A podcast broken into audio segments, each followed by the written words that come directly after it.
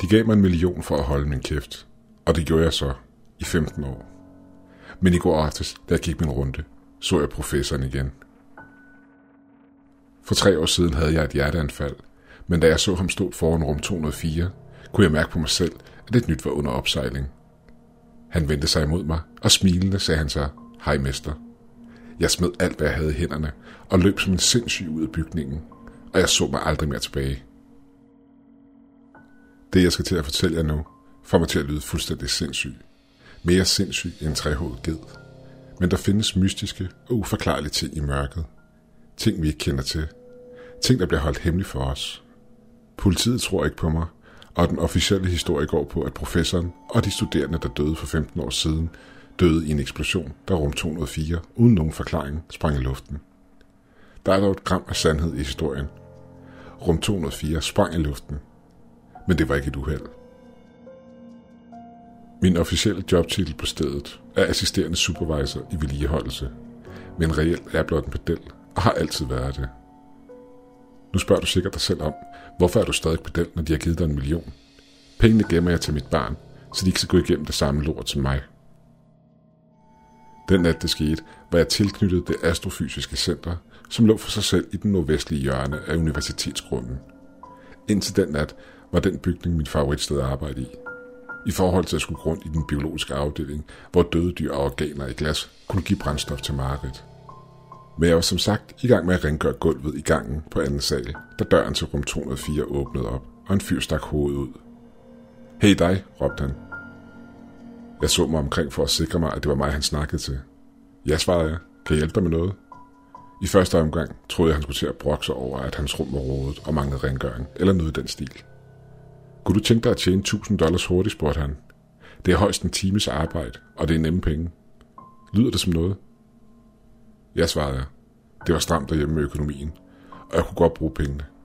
1000 dollars ville tage toppen af nogle af de rykker, der havde håbet sig op. Efter en kort betænkningstid svarede jeg tak til tilbuddet, men fortalte dog professoren, at jeg ikke kunne blive mere end en time, da jeg havde en stram tidsplan, jeg skulle overholde. Professoren grinede. Vi skal til at træde ind i historiebøgerne, og du bekymrer dig om at tømme en skraldespand på badeværelset. Bare følg med, og lad være med at bekymre dig om alt det der. Du får ikke nogen problemer, det lover jeg dig. Jeg er professor her på stedet, og jeg skal nok sige god for dig. Fyren lignede en professor. Med godt krammet hår, store briller. Jeg trak på skulderen og stillede mig op med op ad væggen og sagde så, okay, hvad vil du have mig til at gøre? Jeg fulgte med ham ind i rummet. Da jeg trådte ind og så, hvad der var i rummet, burde jeg bare have vendt mig om og bedt ham om at beholde sine penge. Men det gjorde jeg ikke. Jeg kunne mærke hårene i nakken rejse sig. Ikke fordi jeg var skræmt, men som om at hele rummet var elektrisk ladet. I centret af rummet var der en forhøjning i gulvet, og på toppen af den var der en stor glasglobe, der knitrede af elektricitet. Den lignede en af de der slags kugler, hvor lyden sprang rundt på glasfladen, hver gang man rørte den på overfladen. Bortset fra, at den her globe vibrerede, og lynen inde i den var sort. Jeg kunne mærke elektriciteten fra den tværs over rummet. Ud over globen sad der fire studerende på en stolerække langs væggen. De var spændt fast til stolene, og over deres hoveder sad en anordning, der mest af alt lignede en hårtørre fra en frisørsalon. De sad med lukkede øjne og bevægede sig ikke. Øhm, sagde jeg, hvad sker der her? Er de studerende okay? Ja, svarede han, de har det helt fint. Med hensyn til, hvad der foregår, så er vi, som jeg sagde før, ved at skrive os ind i historiebøgerne. Vi skal nemlig til at åbne det første ormehul nogensinde. Ormehul, sagde jeg uforstående. Mener du som i filmene? Professoren grinede. Ja, det kan man godt sige. Men hør nu her. Vi havde et afbud i sidste øjeblik, men det er okay, for det er et nemt job. Vi sparker tingene i gang snart, og så snart det hele er startet op, åbner ormehullet sig. Jeg vil gå ind i det, og hvis jeg ikke er tilbage efter 30 minutter, er det eneste, du skal gøre, er at trække håndtaget her, hvilket får ormehullet til at lukke sig. Jeg kiggede i retning, han pegede. Et stort rødt håndtag, som monteret på en ledningsfyldt maskine, som igen var koblet op til rækken af maskiner, der hang over hovederne på de studerende.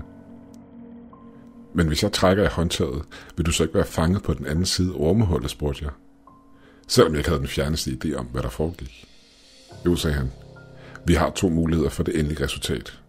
Den første er, at ormehullet åbner sig op til, hvad vi kalder det andet univers. Den bedste måde, jeg kan forklare det på, er ved, at der findes en anden virkelighed, der eksisterer på den anden side af vores. adskilt af en usynlig væg. Ormehullet skaber blot en dør, vi kan bruge. Og den anden mulighed, spurgte jeg. Ormehullet åbner op til et sted, hvor det ikke er meningen, at mennesker skulle komme. 30 minutter vil give mig nok tid til at komme ind og ud, hvis det er den første mulighed. Og hvis det er den anden, spurgte jeg, så skal du lukke ormehullet med det håndtag, og mine studerende vil ødelægge min research. Det her var langt over mit lønniveau, og mine tanker sprang rundt i hovedet på mig. Hvorfor kun to muligheder? Hvordan var han kommet frem til det? Og hvis det her det var rigtigt, hvorfor så tage chancen og måske risikere at sidde fast på den anden side? Jeg kan se, du tvivler, sagde professoren. Jeg kan forsikre dig om, at det eneste, du skal gøre, er at trække håndtaget, efter de 30 minutter er gået. Det er alt. Mig og mine studerende skal nok tage os resten. Sker der noget uforudset, er det ikke din skyld. Vi har al dokumentation i orden, sagde han, imens han klappede på en folder, der lå på bordet. Jeg venter at skrive en check til dig, inden vi starter. Mens han skrev checken, undrede jeg mig over, hvordan det her det kunne være blevet godkendt. Hvis han blev slugt af hullet og fanget på den anden side. Det lyder skørt, men det var, hvad jeg tænkte. Det hele var stadig abstrakt og uvirkeligt for mig på det her tidspunkt. Her sagde han og rakte mig checken.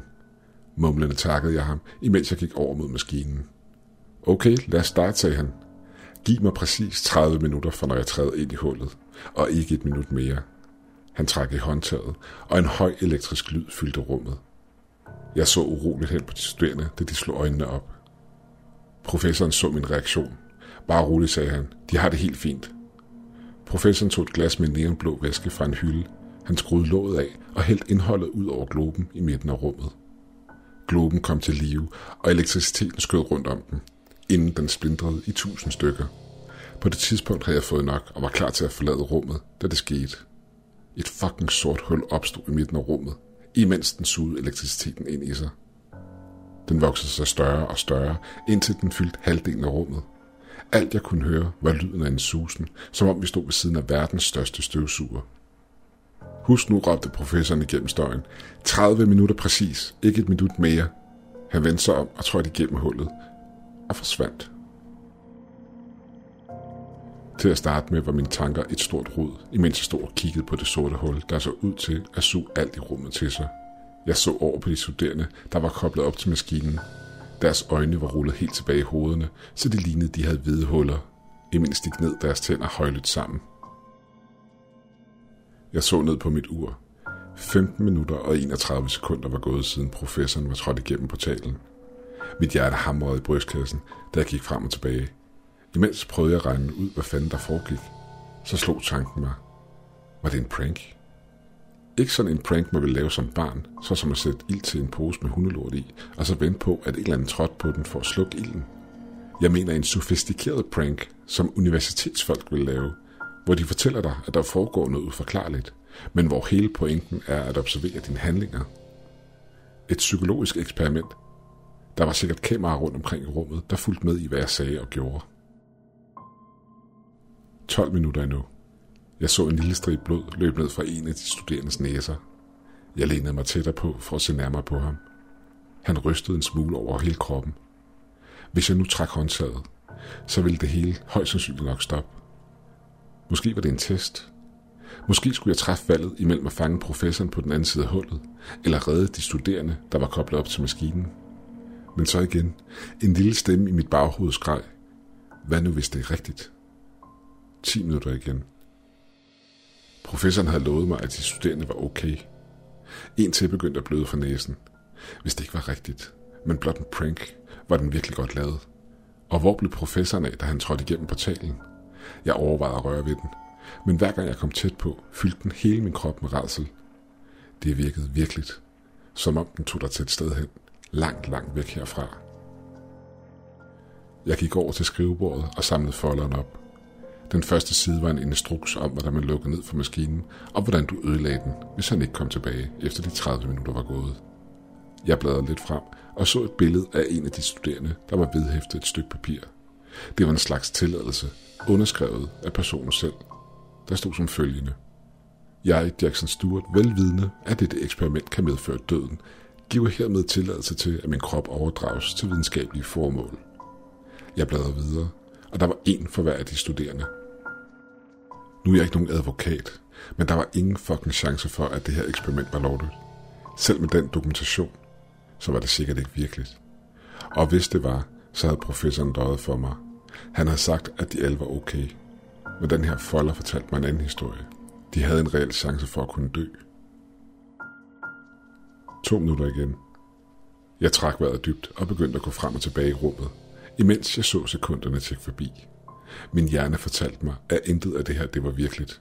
Men min mavefornemmelse skreg i frygt. Jeg så på mit ur. Det ville snart være overstået. På den ene eller den anden måde. 30 sekunder igen. Jeg gik over til maskinen og lagde min hånd på håndtaget. For helvede, hvor blev han af? Jeg så sekunderne tikke forbi, og jeg vidste ikke, om jeg kunne gøre det. Jeg vidste ikke, om jeg havde det i mig at fange professoren på den anden side, hvor end han så var henne. 5 sekunder. Min hånd rystede. 4 sekunder. Sved dryppede fra mit ansigt og ned i mine øjne. 3 sekunder. En af de studerende begyndte højligt at stønne. 2 sekunder. Han begyndte at ryste voldsomt i stolen nu. 0 sekunder. Shit. Jeg spændte musklerne og gjorde mig klar til at trække i håndtaget. Et kort øjeblik så jeg over på de studerende, og jeg vidste, at jeg blev nødt til at trække i det. Han rystede voldsomt i stolen nu. Vent! Jeg drejede hovedet, og så professoren stikke hovedet ud af det sorte hul. Vent for helvede! En af de andre studerende begyndte at ryste voldsomt. Jeg er næsten igennem, råbte professoren. Bare et sekund mere. Jeg vendte mig mod de studerende og kunne se på en af dem, at blodet flød ud gennem øjnene på ham. Hurtigt drejede jeg hovedet hen mod professoren igen. Han var igennem. Gør det, råbte han. To ting skete på samme tid. Jeg hørte en våd poppende lyd, da ormehullet forsvandt. Som om det aldrig havde været der. Men jeg havde ikke trukket i håndtaget. Jeg vendte mig imod rækken af de studerende, og kunne se en af dem manglede sit hoved. Og ud fra blodet og dele af hans hjerne, der var splattet ud over den ting over ham, kom jeg frem til, at hans hoved var eksploderet. Lyden fra maskinen døde hen, og der var stille. De tre studerende, der stadig var i live, stoppede med at ryste og lukkede deres øjne. En tragedie, sagde professoren, imens han pegede på den døde krop. Men han døde ikke forgæves. Jeg har været der. Jeg har set den anden side. Jeg bøjede mig forover og brækkede mig. Det var underligt. Min første tanke var, sikkert rod, jeg skal rydde op senere. Hvorfor jeg tænkte det, det ved jeg ikke. Jeg tror, min hjerne har valgt at lukke ned og gå på autopilot. Så slog det mig, hvad der var sket. Din fucking idiot, råbte jeg. Du sagde, de studerende ville være okay. Professoren smilede et smørret grin. Det ville de have været, hvis du havde trukket i håndtaget efter de 30 minutter, som jeg sagde til dig fra start af. Jeg ringer fandme til politiet, råbte jeg. Jeg havde en broke i mit bælte. Jeg kunne ikke få fat i politiet, men jeg kunne dog kontakte sikkerhedspersonalet på universitetet. Jeg rakte ud efter den og havde den i hånden, da jeg hørte den stønne bag mig. Jeg vendte mig om og så en af de studerende var ved at vågne op. Jeg gik over for at løsne dem fra stolen. Det er okay, det hele er overstået, sagde jeg i min mest beroligende stemme. Hun åbnede øjnene og begyndte at skrige. Hun blev ved med at skrige, imens de andre studerende vågnede op. Jeg fik løsnet hende fra stolen, og hun faldt sammen på gulvet, stadigvæk skrigende. Jeg bevægede mig hen til stolen ved siden af, hvor en pige sad sammensunket i stolen. Imens kunne jeg høre den mandlige studerende råbe, Kom ud fra hurtigt! Kom ud fra, råbte han. Jeg arbejder på det, sagde jeg, imens jeg fumlede med at få hende fri af stolen. Alt er okay nu, sagde jeg. Desværre klarer din ven det ikke. Og jeg er sikker på, at professoren nok skal få betalt for det, han har gjort her, mod jer, mod jeres ven. Den første studerende skreg stadig, imens den anden fortsat råbte, få os ud herfra. Den tredje, hende jeg stod ved, så mig direkte i øjnene og sagde med en rolig stemme, det der, det er ikke professoren. Hvad, udbrød jeg, imens jeg vendte mig om for at se professoren. Selvfølgelig er det da det. Det jeg så, da mit blik fangede professoren, vil hjemsøge mig for altid. Professorens mund var tvistet i et unaturligt grin, som bredte sig over hans ansigt. Det var som om hans kæbe bevægede sig vilkårligt, og venerne i hans pande bulede op og sank sig tilbage. Hans håndled roterede på en måde, der ikke burde være menneskeligt muligt. Det så ud som om, at noget kravlede rundt under huden på ham. Pigen så op på mig og sagde med en rolig stemme, Hvis du tror på Gud, så bed til ham nu. Jeg tror ikke selv på ham. Ikke efter hvad jeg har set. Jeg kiggede kort over på professoren, og det var der, det første ben stak ud af brystet på ham. Jeg kalder det et ben, men det var sort og dryppede med en grønlig slim. Yderligere tre sorte ben stak igennem hans tøj, og han grinede. Han bøjede sig over den første studerende, der stadig skreg.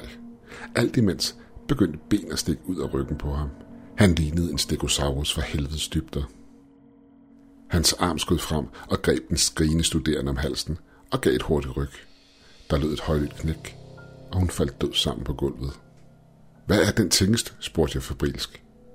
Den hører ikke til her, svarede den studerende. No shit, Sherlock, men hvad er det? Den kommer fra et frygteligt sted.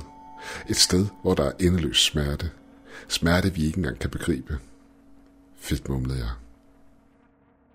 En høj knæsende lyd kunne høres, og jeg kunne ikke lade være med at vende mig om for at se, hvor lyden stammede fra. Professoren havde reddet hul i halsen på den anden studerende, og blodet flød ud på gulvet. Jeg vendte mig om. Jeg havde næsten fået den tredje studerende fri fra stolen. Bare et par sekunder mere. Hvad er dit navn, spurgte jeg. Clara, svarede hun. Okay, Clara, sagde jeg, imens jeg prøvede at holde fokus. Når du kommer fri af stolen, vil jeg have dig til at samle den op og kaste den imod den tinges der, okay? Jeg gør det samme, og så løber vi alt, hvad vi kan. Har du forstået det? Jeg har forstået, svarede hun. Jeg håber, det virker. Det håber jeg også. Det skal virke. Hun kom fri af stolen, og jeg råbte, kom så. Vi stillede os op samtidig og greb hver vores stol og kastede den imod professoren. Jeg greb hendes arm med en hånd og rakte ud efter min lommekniv, jeg havde i lommen med den anden. Den eneste vej ud af rummet var forbi professoren. Vi begyndte at løbe. Professoren stod stille og ømme sig, efter at stolen havde ramt ham. Grøn slim blev blandet med blodet fra hans ofre og løb ned ad halsen på ham, da vi løb forbi ham. Jeg stak ud efter ham med kniven, i det vi løb forbi, og kunne mærke kniven ramme sit mål. Jeg havde hånden omkring dørhåndtaget, da jeg kunne mærke Clara trække sig væk fra mig. Jeg så tilbage, og så professoren havde skudt en lang sort klo ind i maveregionen på hende. Jeg flåede døren op og efterlod hende der. Åh oh Gud, jeg efterlod hende der. Jeg kom udenfor. Jeg kan ikke huske hvordan. Min hjerne havde lukket ned og kørt udelukkende på adrenalin. Jeg løb som ind i helvede. Men inden da var jeg overvågen nok til at løbe rundt om bygningen og låse alle dørene udefra. Jeg greb radioen og fik fat i sikkerhedspersonalet. Hoveddøren på bygningen begyndte at ryste. I bliver nødt til at få fat i politiet og sende dem over til det astrofysiske center. Og det er nu. Der er en massakre derinde. Hvad mener du, sagde en stemme over radioen. Hør nu her, råbte jeg ind i radioen. Ring til Lovens Sommer. Han var leder af universitetet. Fortæl ham, at ormehul-eksperimentet er fucket helt op. Raslen ved døren var stoppet. Jeg bad til, at tingene derinde ikke fik smadret et vindue og kravle ud den vej. Det her er pedellen, ikke? spurgte den anden stemme over radioen. Er det her en joke? Ormehuls-eksperiment. Er du fuld? Der var en kort pause. Jeg kunne høre professoren på den anden side af døren. Ring nu for helvede til lovens sommer. Hvis ikke du gør det, så lover jeg dig, at du ikke kunne leve med dig selv bagefter. Et kort 10-4 lød over radioen.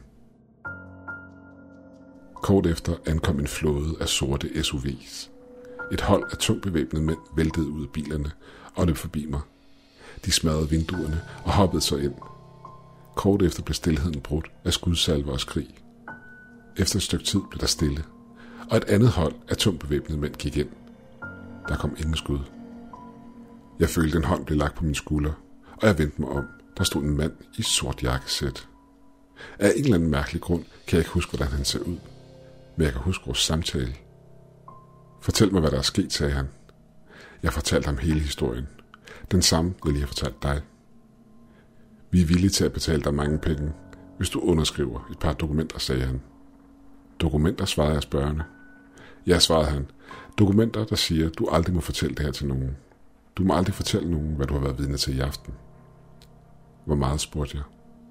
Vi er villige til at give dig 1 million dollars. Jeg så på ham. Og en forfremmelse, sagde jeg. Manden holdt en kort pause, imens han så på mig. Du ønsker stadig at arbejde her. Selv efter det her. Nogen skal jo rydde op i det her lort, svarede jeg. Og en ting til. Hvad er det, spurgte han. Jeg vil forsikre os om, at det her det ikke sker igen. Al research skal brændes, og jeg vil se det blive brændt. Selvfølgelig svarede manden.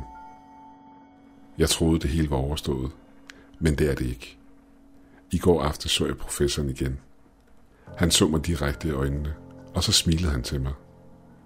Det var der, jeg løb fra stedet, og jeg har ikke i sinde at vende tilbage dertil. Jeg er bange, for hvad nu, hvis han vil åbne ormehullet igen? Og måske, måske bringe flere af disse ting med sig tilbage –